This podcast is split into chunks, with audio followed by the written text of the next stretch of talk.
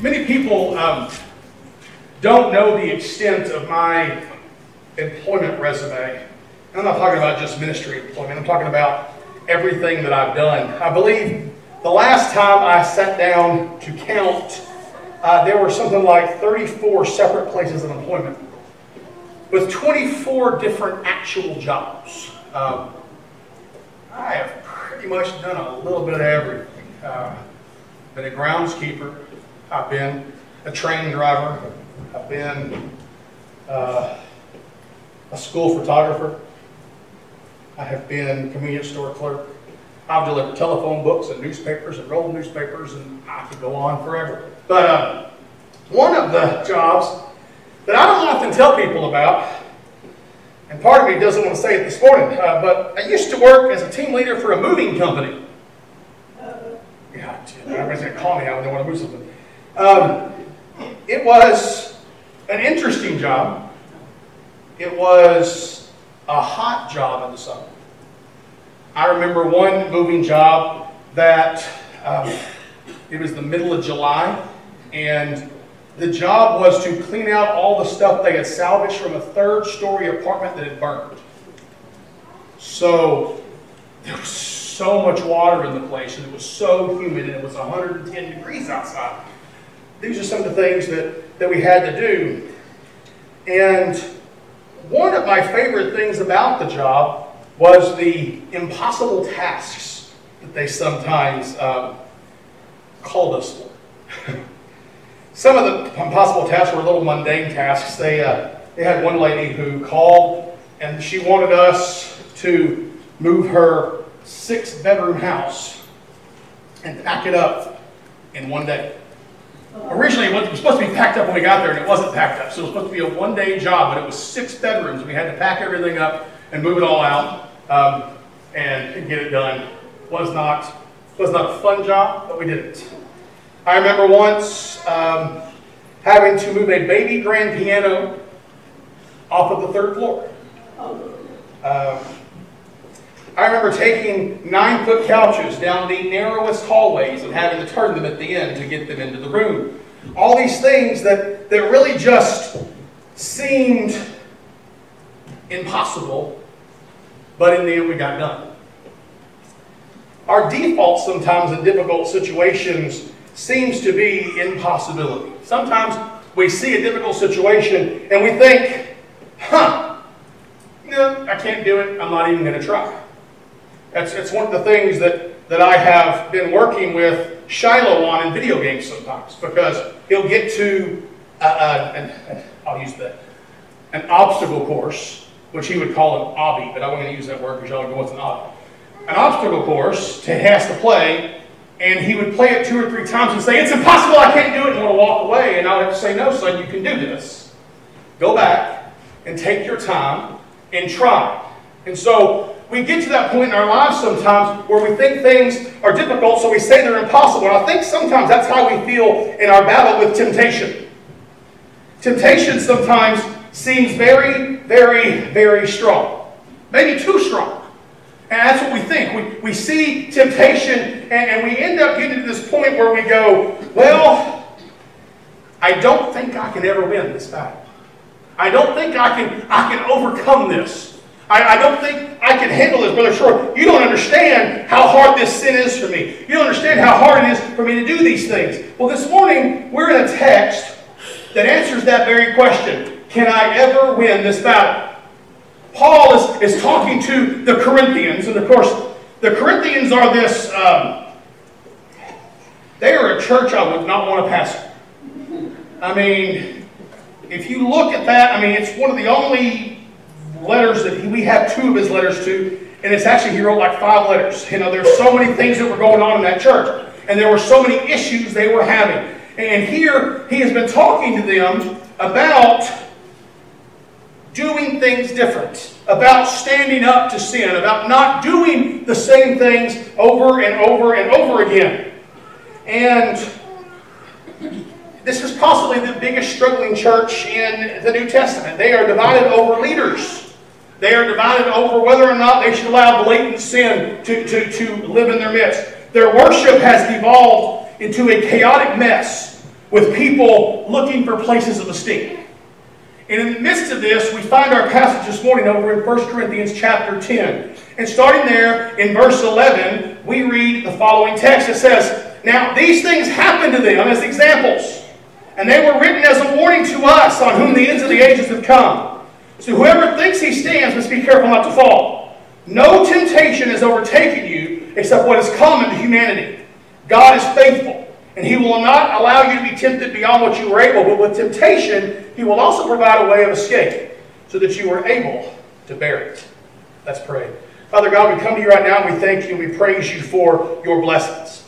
Father, we ask right now that you would take this time and use it for your glory. Father, use me as a vessel with the words that I speak be yours and yours alone. Father, we thank you. We praise you. We ask all these things in of your Son, Jesus, and for his sake. And all God's people say.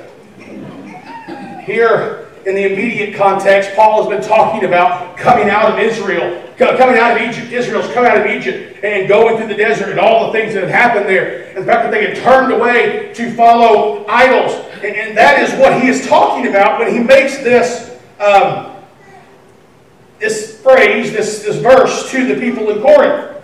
But what he says here is you'll be tempted, right? Now, that's what he says. You will be tempted. There's, there's, no, there, there's no ifs, ands, or buts about that. We're all going to have temptation.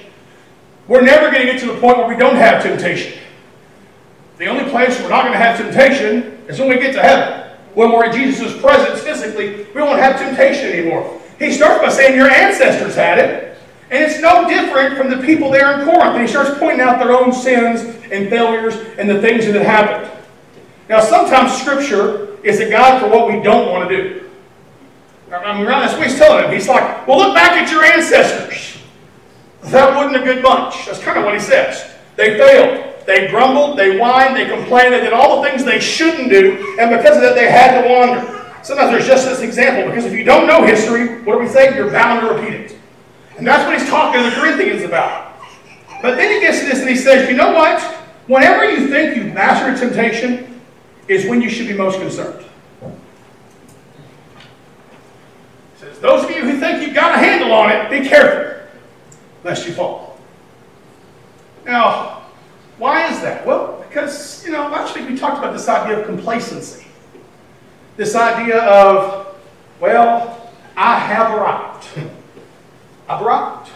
I have arrived. I have arrived. I have made it to the mountaintop. I have conquered that sin. It's not going to come at me anymore. Um, okay. I met a guy once, different denomination, who told me he had gotten to the point of sinlessness. He didn't sin anymore.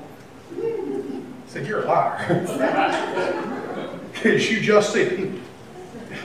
That, that, doesn't work. We're always going to have temptation. We're always going to have these things that are going on. And we're always going to have to know that that's a danger.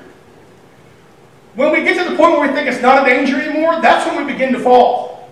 That's when we begin to falter. That's when the devil's going to see that chink in the armor and go, there it is. Told you. You just thought. You just thought you knew. But now, I've got you. I've got you where I want you. And I'm going to pull you down and put you somewhere that you don't want to be. You know, this, this whole scripture is a good news, bad news thing for me, if you look at your notes. I struggled with my title this morning um, because there is this good news, bad news format for me as I read it. I almost titled this sermon The Good News and the Bad News. um, I had a professor at Howard Payne. His name was Dr. Roark. He was an eccentric man. Um, but he probably taught me more than any other professor I ever had on how to think. He was our philosophy professor in the Christian Studies department. And so he would ask questions like, what is Christian music? What makes music Christian?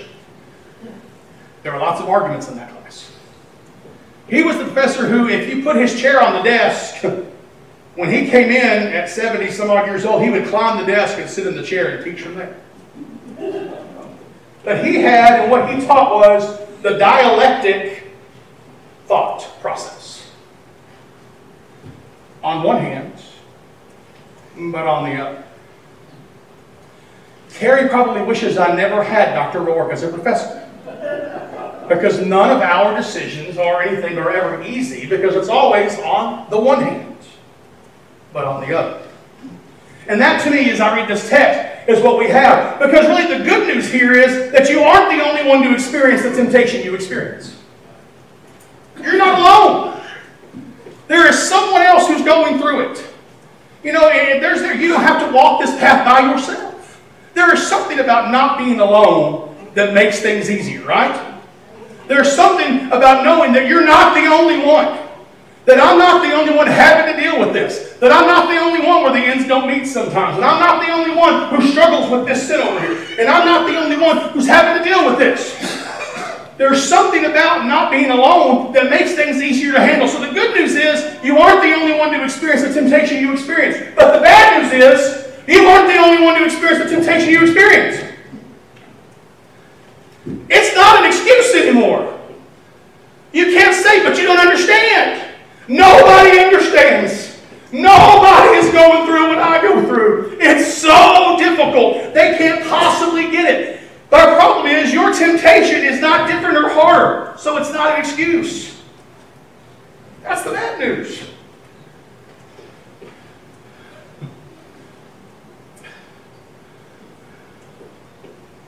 I'll share way too much, but um, Carrie will come to me sometimes, and she'll be like, like when she was pregnant. I'm going to use the same one. When she was pregnant and she had a few more pounds on her, she would say, It's so hot. Welcome to my world. I mean, there, there's, there's, there, there's, there's no empathy there. I get it. But welcome to my world. It's something that, that I've already gone through. And she'll do that in other issues too. She'll come and she'll say, I can't believe this. And I'm like, well, but other people are doing that too. Other people are going to that. But I just want your sympathy. I know what you want. But we have to also understand that we're not the only ones to experience. That your sin is not unique to you. Your struggle with your sin isn't really unique to you because everybody has that same kind of struggle and that same kind of pull. But also, the good news is God is faithful and He won't allow you to be tempted beyond what you're able. That means even in temptation, even when evil is there, God still maintains a level of control on your life. Even in that moment on the cross, when Jesus was there and he screams out, Father! Why have you forsaken me? Some bad theology came out of that for about 40 years. God couldn't look on him because he was sin. God can look on sin. He just doesn't want to have anything to do with sin. God never left Jesus. He there. God was there. God understands. Even in that moment, Jesus could have said, I want to be done, but he didn't. The good news is that God is faithful. He gives us a way to, to, to not be tempted beyond what we're able. We're never going to have more than we can deal with in temptation because of something else. But the bad news is, God is faithful, and He won't allow you to be tempted beyond what you're able. But whether try doesn't make any sense. It does. You want to know why? Because every time you fail and succumb to temptation, it's a choice you made. Temptation didn't overpower you. It wasn't stronger than you are. You chose to let it win. God, we don't like hearing that. Man, I don't want to hear that. It, it, it, the devil made me do it. It was just too hard to do. No. The Bible's clear. God doesn't give us more than we can handle in temptation. The Bible's clear that we, we, we, we can overcome this. We can do this. And when we don't, it's not because temptation was stronger, it's because I made a choice to follow the wrong path. I made a choice to do the thing I wasn't supposed to do. I made a choice to look over my shoulder like the girl in the red dress last week from The Matrix. I made a choice to do that. That was my choice. And because I made that choice, I fell. That's, that's tough. The good news is in temptation, God offers tools to overcome. He doesn't leave us to suffer. we aren't defenseless. We've been equipped. He's given us His Word. He's given us His Spirit. He's given us all of these things that we can overcome. Love that song, that old spiritual. We can overcome. He's given us the tools. He, it's, it's, we're not on an episode of Naked and Afraid. You seen that show? Naked and Afraid, they drop them off naked in the middle of the jungle and they have to survive for how many ever days? With nothing. God doesn't do that. God says, Here, I clothe you in righteousness. I give you the Spirit. I allow you the tool of my word so that you can overcome temptation. So that whenever it strikes and temptation tells you something, when temptation comes and it tells you, oh, you shouldn't really try that hard because I remember who you used to be. You used to be the person who did all those horrible things. You were a drunk, you were a sinner, you were a carouser, you were all sorts of debauchery. You were that person. And when when bring you down, he gave us our word so we can turn over the book of Revelation and say, But I know how it ends. We have the tools to overcome temptation. That's the good news. But guess what? The bad news is God offers the tools to overcome temptation. That means we have to choose to submit to God and follow His lead. Mm against that choice. We have to choose to use them. I was so excited about a year ago because I bought an air fryer.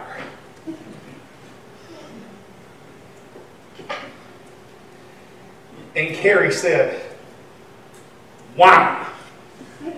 I've got an oven. I said, Because it's an air fryer.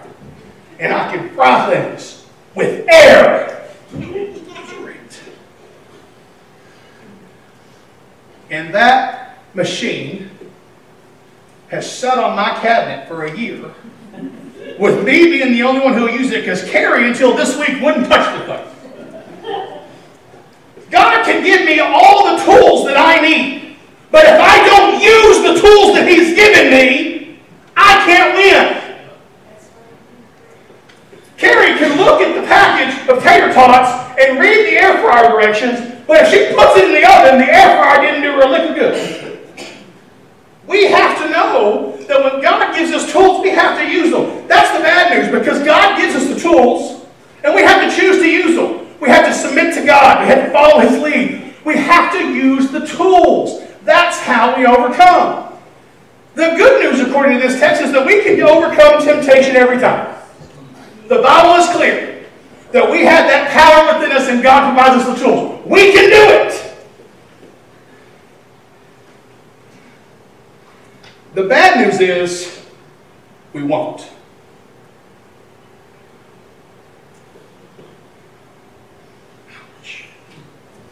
We won't. Now, why won't we? Because of our choice. Because we've decided not to. We still have a deformed desire that we war against. We still have a sin nature that lives within us. We have a, still have an evil part warring against the spirit within us. As it said, the spirit is willing, but the flesh is weak. As long as we are in this mortal body, we are going to war within ourselves. And although God has given us the ability to overcome temptation, the bad news is we're not going to do it every time. We're going to goof up. We're going to make that mistake. We're going to make that choice. We're going to pick up whatever it is that we didn't need to pick up. We're going to be a part of whatever it is we didn't need to be a part of. We're going to spread the rumor that we didn't need to spread. We're going to do all these things that we shouldn't be doing because we make those choices.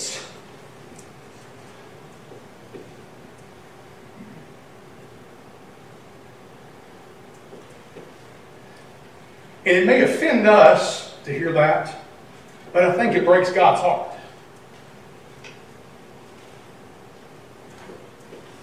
There are times with my kids that I'm trying to teach them to, to, to use something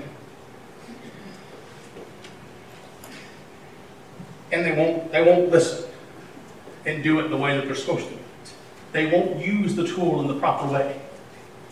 And so I uh, I have a very stubborn child. It has, it has two the same chromosome. That tells you who that one is. Um, stop pointing to Yes. Um, during baseball season, she got it in her head that she was a left-handed batter. And nobody was going to talk her out. She would get up there at the plate and she would swing and it would look okay, but it looked awkward. It wasn't right. And no matter how many times I told her, you are not a left-handed batter, she would look at me and say, I am. And so she had her coaches talk into the fact that she was a left-handed batter. And I wasn't going to argue. I would, during the game, I would say, Micah, just, just change. Just try it the other way. Every time. The last game, I, I had it up by the end of the game. We came home and I said, we're going to do an experiment. And I gave her the bat, and I picked up my big old thick pillow, and I said, now this is a mean guy. He's coming to get you. Hit him with the bat. Guess how she hit it? Right-handed. I said, see? No, Daddy, I'm still left-handed. Whatever. I mean, that's, that's how we do this stuff, right? That's God with us. God gives us the tools. He tells us what we need to overcome. And he says, this is how you use it. He says, Troy, if you'll spend time in the Word, if you will spend time with me, if you will let the Spirit flow, if you will do the things I've told you to do, you can overcome that temptation. And I'm like, God, but I'm too busy today. I got too many things going on. I'll get to it later, but later never comes. And then we end up falling. And we end up finding ourselves in a place that we don't want to be. We have to use the tools in the way that God wants us to use the tools. Or we won't overcome temptation. Because here's where I don't want us to end. I don't want us to end thinking, well, Brother Troy said we won't win, we won't win every time, so I guess I don't have to worry about it. right? Because we could walk away from here with that. That just dawned on me. That's not what I'm saying. I'm saying you can win the battle. I'm saying we can strive to overcome temptation every time. But when you don't overcome, don't be too hard on yourself. Don't kick yourself while you're down. Don't say, it's just my fault, it's just my fault, it's just my fault. We know that.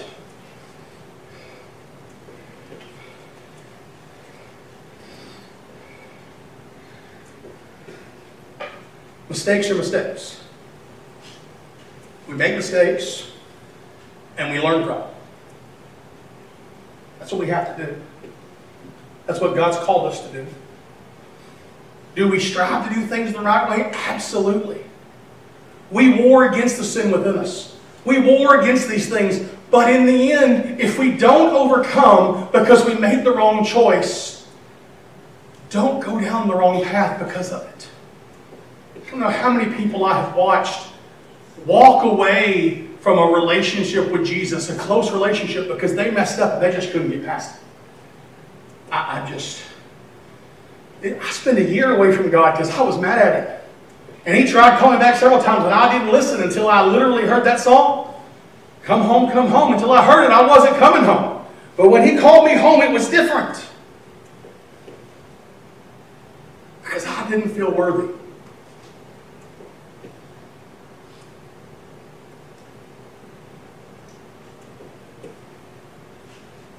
You were drawing breath today, God loves you. He loves you as a parent loves a child. And it doesn't matter how many times my children make me angry, how many times I yell, how many times a spanking has to be given, how many times these things. It doesn't matter how many times I find myself disappointed, I still love my children.